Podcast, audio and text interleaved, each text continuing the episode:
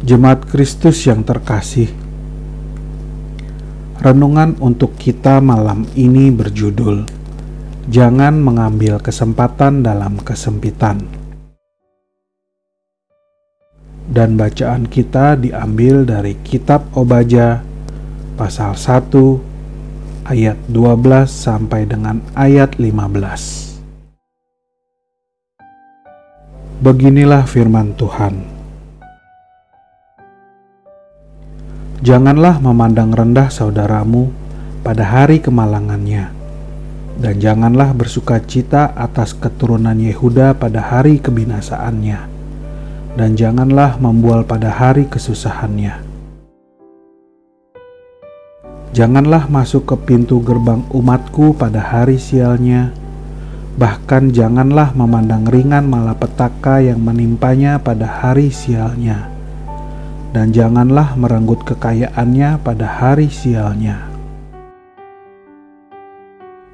Janganlah berdiri di persimpangan untuk melenyapkan orang-orangnya yang luput, dan janganlah seahkan orang-orangnya yang terlepas pada hari kesusahan.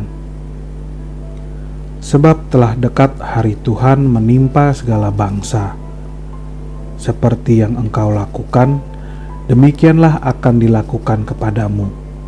Perbuatanmu akan kembali menimpa kepalamu sendiri. Ada banyak orang yang senang sekali memanfaatkan kesempatan dari kesulitan yang dihadapi oleh orang lain. Tidak peduli dengan kemalangan orang tersebut.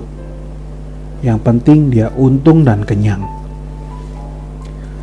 Sikap ini tidak sejalan dengan cara hidup yang diteladankan Kristus, yang justru ada kewajiban untuk menolong orang yang sedang mengalami kesulitan dan berbela rasa dengan pergumulan orang lain.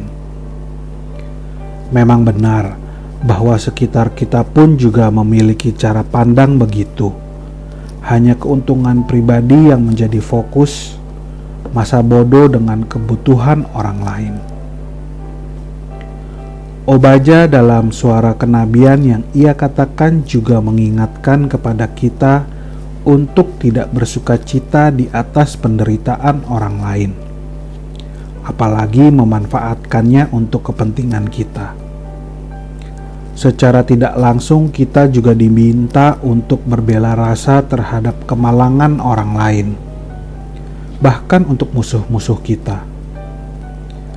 Tak mudah memang apalagi bila kita memiliki luka hati yang masih menganga dan masih meminta pelampiasan, serta melihat orang yang melukai kita mengalami kemalangan adalah sesuatu yang dinanti-nanti. Ada satu hal penting yang diungkapkan Obaja dalam bacaan kita saat ini, bahwa apa yang kita lakukan kepada orang lain akan Tuhan balaskan kepada kita. Ingat, bukan orang lain yang membalas, namun Tuhan sendiri. Dengan demikian, mengasihi dan tidak menindas orang lain adalah sebuah keniscayaan yang harus kita lakukan. Mau seperti apa pun kemarahan kita kepada seseorang, tetap tidak patut untuk kita menindas dan mempersulit orang tersebut. Justru bila ada orang yang menyakiti kita sedang bergumul, datanglah sebagai seorang teman yang mau tulus menolong, agar orang tersebut dapat merasakan kasih Kristus. Demikianlah renungan malam ini. Semoga damai sejahtera dari Tuhan Yesus Kristus tetap memenuhi hati dan pikiran kita. Amin. Jemaat yang terkasih, mari kita bersatu hati, masing-masing menaikkan pokok-pokok doa yang ada di dalam gerakan doa 21 GKI Sarwa Indah. Mari kita berdoa.